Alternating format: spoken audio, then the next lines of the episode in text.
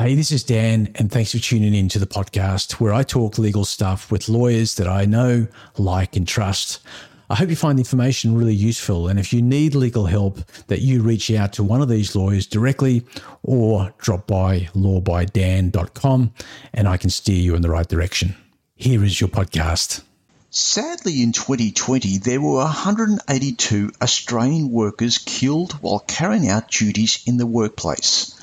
Unfortunately, it can be the case that family members are unaware of their legal rights in relation to claiming compensation. To find out more, today I'm with compensation lawyer Tim Driscoll from Bilby Polden Costello. Tim, what are the legal rights in these circumstances?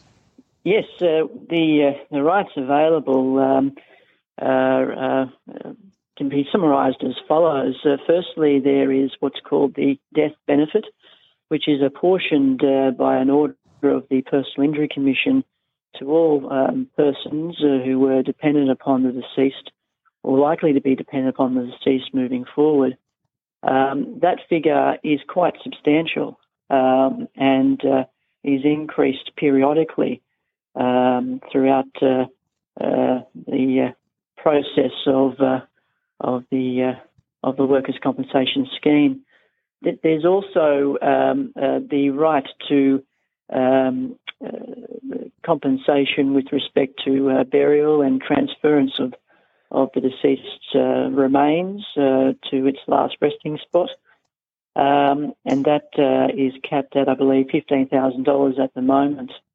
Um, the other right that is available comes from um, the view that uh, minor children who are dependent upon or were dependent upon the deceased at the time of passing uh, would would need uh, further compensation uh, for the day to day living and other expenses to which would have been um, uh, paid for by the deceased.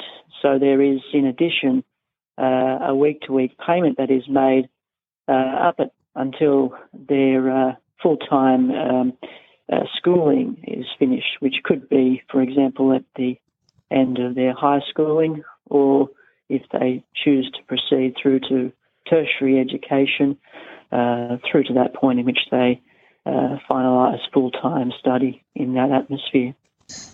Tim, does a successful claim depend on whether or not there was negligence in the workplace that led to the uh, person's death?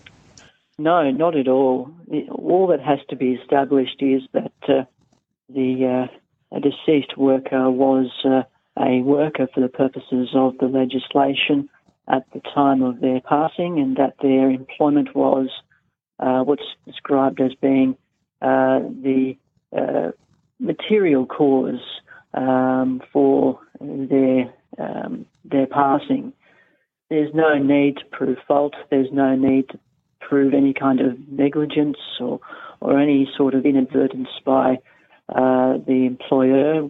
Uh, it's it's simply just an inquiry as to whether uh, work was um, a material or substantial or main cause uh, for the passing. Tim, does the amount of compensation uh, rely on factors like, you know, uh, the amount of money that that person was earning at the time and potentially the money, the amount of money that would be lost uh, into the future? Ordinarily not. Um, the, uh, the amount of the um, death benefit, for example, um, and indeed all the entitlements are set in stone in the legislation. Um, the, the date of the death of the uh, deceased worker is the um, the the, uh, the, relevant date to determine what that figure is, and then it is apportioned accordingly to all the dependents. So no, none of those considerations come into it at all. Uh, it is um, a very, in some ways, a simple equation of looking at the, the time of the passing of the deceased worker. And what about the length of time it actually takes to have uh, the funds released under uh, this sort of head of compensation? Well, it's all dependent upon um, whether liability is accepted by the relevant insurer. Um, but uh, in the normal uh, type of case where there's no controversy um, in that uh, in that area, then um, you're looking at probably um, three to four weeks, I would say, after the uh, orders are made by the Personal Injury Commission. So it's a very quick turnaround because obviously um, there are uh, normally substantial financial pressures on the family, which um, which the insurer would uh, most certainly like to uh, uh see um, uh, relieved or alleviated by um, prompt payment. Tim, what about the definition of a worker? I'm thinking in the context of people who may well be self employed and whether or not, in those circumstances, uh, the loved ones are actually able to claim compensation.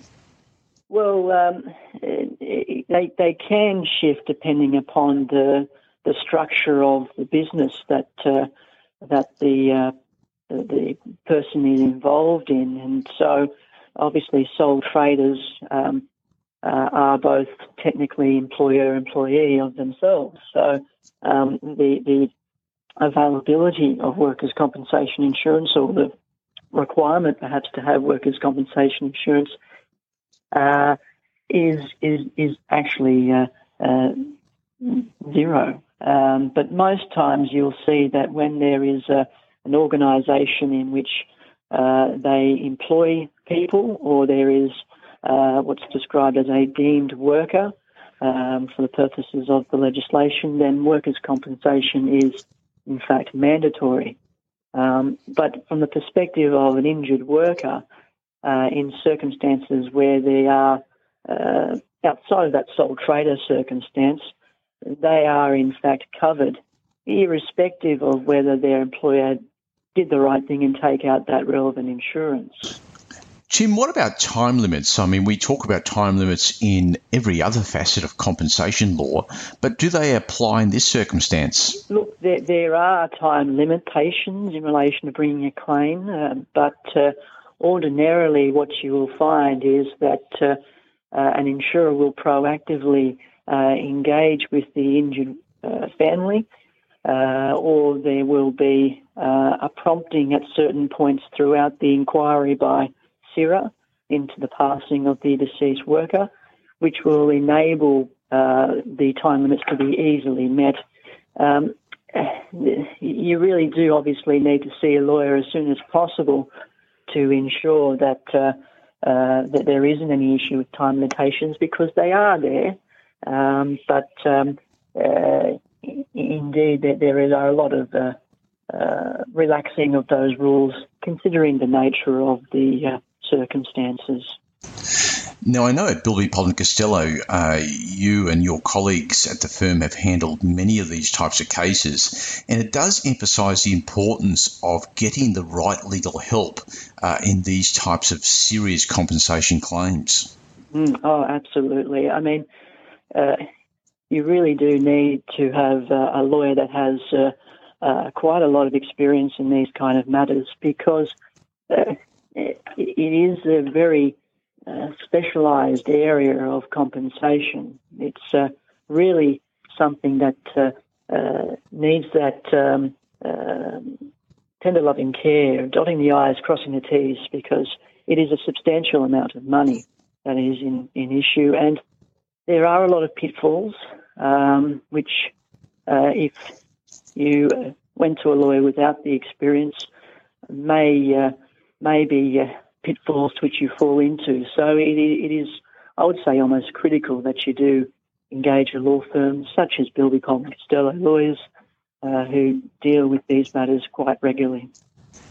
Tim, thanks for joining me. Thank you very much. Thanks for listening to the podcast. You can find me on all social channels, including Instagram, Facebook, TikTok, and YouTube with the handle Law by Dan, or simply drop by lawbydan.com. Thanks.